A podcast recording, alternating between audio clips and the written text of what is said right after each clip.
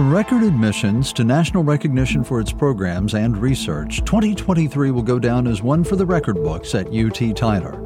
How will the university top that? The answer is two words embrace change. To learn more, UT Tyler Radio connects with the president of the University of Texas at Tyler, Dr. Kirk A. Calhoun. Here's your host, Mike Landis. What a year filled with challenges, successes, and promise for the future. Well, I think that's uh, absolutely true. You, you know, um, UT Tyler is a, a very special uh, institution, and the two most important areas that we engage in are education and healthcare. And both those areas are undergoing a great deal of change right now and are, and are quite challenging. And uh, uh, we're we we believe we're up to it as an institution and as an and as a community. Now, you've been head of the combined campuses of UT Health East Texas and UT Tyler for a number of years now, and we certainly enjoy chatting with you from the very beginning of that journey. We've always found you to be candid, transparent, but there's a significant political component to your job. Does that openness ever get you in trouble? Well, sometimes people forget we're a state agency, and um, we uh, are obligated to the people of Texas uh, as uh, implemented through our Texas state legislature and our executive branch, our, our governor, Governor Abbott. And so, uh, by necessity, we have to uh, uh, perform as a state agency and interact with those uh, political leaders. Well, it, it strikes me that you that's who you are. I mean, I in the time that I've gotten to know you a little better, I realize that whether or not that was a, a, a part of the job, you certainly are that kind of a person. You fit perfectly. Well, th- thank thank you for saying that. Um, I, I, I want to be someone who is uh, open and open to new ideas and willing to work with people to accomplish a common good. Well, let me just say that if your name ever comes up for Secretary of State, you have my support. You, have talked about increasing enrollment at UT Tyler from 10,000 to 15,000 over the next five years. Getting more students here is certainly a challenge, but keeping them through graduation is easily as big or bigger. What's the plan to accomplish those goals? Well, I think uh, th- there are a couple of things we, we need to do. Um, our, our, our real challenge is that uh, we want uh, young people to choose to uh, go to go to the university, go to college in Texas, and to stay in Texas and in our region in particular. We want people to stay within our within our region. And yes, it's an ambitious goal, but uh, there are a couple of ways to uh, achieve that. One is uh, making college more affordable so that uh, young people can choose that option. Uh, second is convincing them, whether it's UT Tyler or UT Austin or or uh, any school, Stephen F. Austin, our, our, our, our new sister institution, uh, convincing them that higher education is of value, that their lifetime incomes improve, and there's uh, something very special about the knowledge that you gain when you go to college. So that uh, increasing the pool of people who uh, seek a college education is important. Another thing that uh, we'll be doing is expanding our online options. Uh, not everyone can afford to come and spend a day on campus and so forth, and they may want to uh, work on achieving a bachelor's, a master's, or even a doctorate degree working online.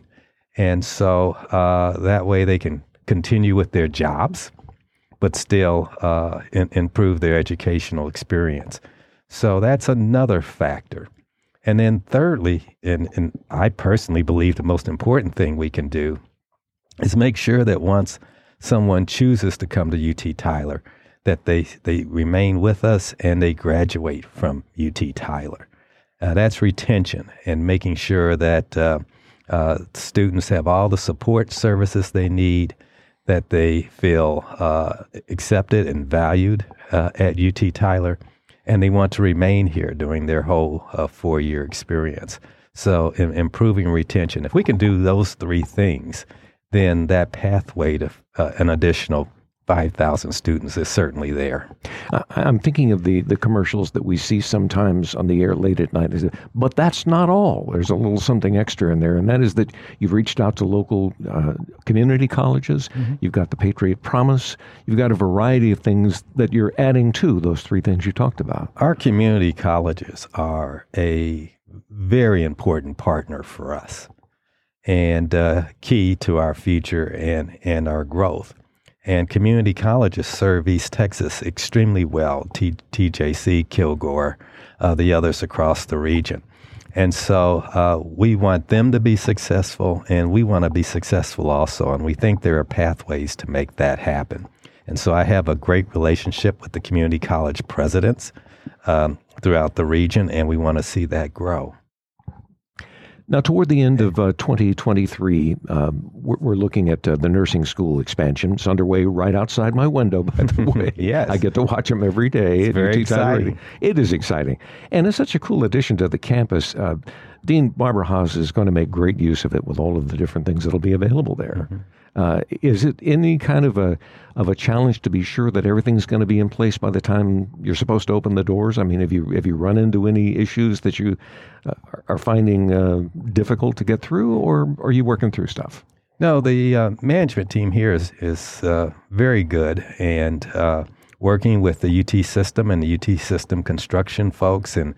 that new addition is on schedule, mm-hmm. looking good the the nursing uh, the nursing students and faculty are a little inconvenienced right now because yeah. it's yeah. it's a connected building, and so you know they've been displaced a little bit so that those construction workers can. Uh, make those uh, necessary corrections, and you guys have been dealing with a little noise over uh, this way. But uh, at the end of the day, it's going to be a fabulous addition to the to the nursing school. Uh, but it's not only a building. I mean, there are new nursing programs that are coming on board that are so exciting uh, in uh, expanding our training of critical care nurses. Uh, we'll be starting a, a, new nurse anesthetist program, a CRNA mm-hmm. program. Uh, that that's a very uh, good and lucrative profession mm-hmm. to, to be in. Uh, a nurse anesthetist and, and quite needed. Mm-hmm. there's a shortage right now. And flight nursing. I, I hmm. know that uh, Dr. Uh, Julie Philley and, and others uh, uh have uh, visited the, the flight simulation uh, manufacturer to make sure that the flight simulator be delivered here, and we'll be training nurses. One of will be one of two civilian uh, flight nurse training programs uh, in the United States. Most of the flight nursing training occurs in the military but uh, there's also a, a need for uh, civilian training programs, and we're stepping up to uh, take a hopefully a leadership role in that. Before this conversation, I looked up the 2023 UT Tyler convocation on YouTube. In broad terms, a convocation is sort of like a pep rally for faculty and staff, and you were the head cheerleader celebrating the victories and outlining the path to the, to the future. After that was all over with, how did you feel? You look like you had a great time. Well, I, I, I did have a great time because I feel a, an obligation to explain to our, our, students, our faculty, our community uh, what uh, uh, we're experiencing, where we're doing well, and what our challenges for the future are. And uh, clearly, for me, uh, a, a, great challenge, and you know, I'm I'm an older male, and so and and so I don't necessarily love change. I'm set in my ways, like like many of us are. But uh, change is what we're going to need to deal with in the future, and it's going to be quite a bit of change. And I want to make sure that the University of Texas at Tyler is prepared for that change. It is a challenge, I'm sure, every day. You've marked 20 years with the University of Texas system. How long do we get to keep you before a more attractive opportunity or even retiring to your own private island uh, becomes an issue? Well, I, am not quite in the, the pay class to have my own private island. Um, but, uh, you know, uh, Jeanette and I, we, we have a two and a half year old grandchild. And uh, obviously, um, uh, y- you know, we're, we're, we're thinking about the, the next phase in our lives. But for right now, there's some very key and uh, exciting things going on for UT Tyler. That uh, uh, we want to continue to be a, a part of. And so, uh, if the Board of Regents, uh, in, in their wisdom, decide to allow me to stay a little bit longer, I'll certainly continue in this role. Well, certainly the crown jewel in your list of accomplishments is going to be the medical school. There's no question about that. How's it going? The medical school construction is going, uh, like the nursing school construction, very, very, very well. And uh, it's a fabulous uh, construction team led by the uh, uh, facilities folks at UT uh, System who build big projects like this. Mm-hmm. And they're keeping us involved in every step of the way and um, uh, on time, on schedule, and most importantly to taxpayers, on budget. Oh, yes. The magic B word. Yes, yes. that's right. Uh-huh. Yeah. yeah. Especially these days because there's been uh, material cost inflation uh, since coming out of COVID that I think everyone who's been engaged in construction projects have had to deal with. You must be talking about the $20 two by four. Yeah, that's right. Yeah, exactly. Exactly. Uh, on another matter, um, at the beginning of December, Dr. George Hurst passed away. He yes. was someone you really counted on when you came to Tyler. Tell us a little about him and your relationship with him. Well, you, you, you always, uh, uh, coming in as a, a new president, uh, you would hope that you would be able to uh, talk to your predecessors and uh, get a little bit of that historical knowledge. And at the same time, uh, you know, you have to be free to do your own thing. And George was, when I came to the Health Science Center at Tyler, George was uh, uh, there. Um, he wasn't my immediate uh, uh, predecessor, uh,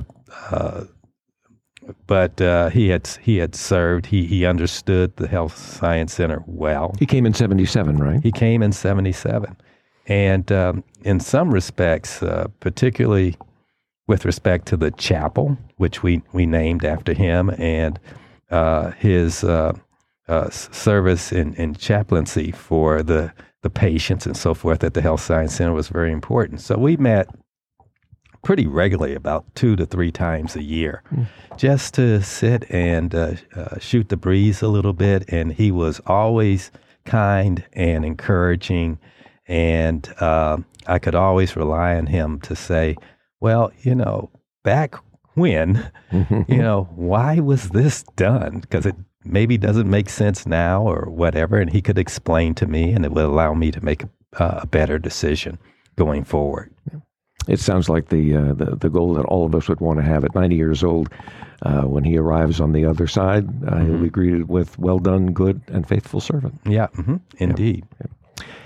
Any final thoughts you'd like to share with our listeners before you go today? Well, you know, uh, we we've been talking about change, and this has been on my mind. Uh, it was on my mind previously, and uh, I just got back from a meeting of the Southern Association of Colleges, and uh, it's a president's meeting.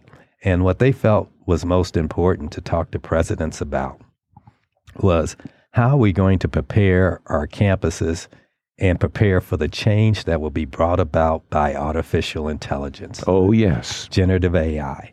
And uh, I had been thinking about it, reading a little bit about it, but I had no idea about the impact that it's likely going to have on three very important aspects of the university. First of all, uh, in our curricula, uh, you know, we're gonna we're gonna have employers regardless of how we feel about AI, we're going to have employers that are going to want our graduates to understand it, to know how to utilize it, to propel their businesses forward mm-hmm. and to help their businesses be successful. And uh, so we're, we're going to need to think about how we're going to incorporate that in our curricula, not just in the sciences where you may think or mathematics, but in your profession. Right. Okay. Right. In music, in literature, uh, there is not a, a, a potential course that is taught on this campus to the 10,000 students that probably will uh, uh, not be affected by AI. Every single one of them is going to have to have that incorporated into their curriculum. Obviously, AI is going to play a huge role in the research we do, the biomedical research and other research. And, and then finally, even in our operations, you know, you can imagine where AI can be used in student advising, uh, where AI can be used in scheduling. Um, it's a it's going to be a huge tool for good. We have to make sure that it's used ethically and uh, correctly and uh, that's going to and it's going to entail some costs so all of those are going to be changes that i want the faculty staff and students to be prepared for that's probably going to occur much more quickly than we can imagine this wouldn't be something that you would be trying to deal with all by yourself at ut tyler certainly the university of texas system is looking at this and hopefully putting together some sort of a plan or, or talking about a plan as to how they're going to deal with it. Yeah, I, I, I think that everybody's thinking about it. Uh, you know, I was mentioning the state legislatures. Um, you know, the University of Florida at, at the meeting was sort of bragging a little bit because they received $20 million from their state legislature to incorporate AI into the curricula for students at the University of Florida. So, mm. um, whether we have a special resource like that or other resources, we're going to have to do the same thing as we move forward into the future. Here's a thought. What if we incorporated AI into the state legislature? What would that be like? Some things I think need to be left in the hands of humans. You've been listening to UT Tyler Radio Connects with Dr. Kirk A. Calhoun, the president of the University of Texas at Tyler. For a transcript of this episode, visit our website, uttylerradio.org. To be notified of future episodes, subscribe on your favorite podcast platform. For Mike Landis, I'm Jeff Johnson. Thanks for listening to UT Tyler Radio Connects from UT Tyler Radio 99.7 FM.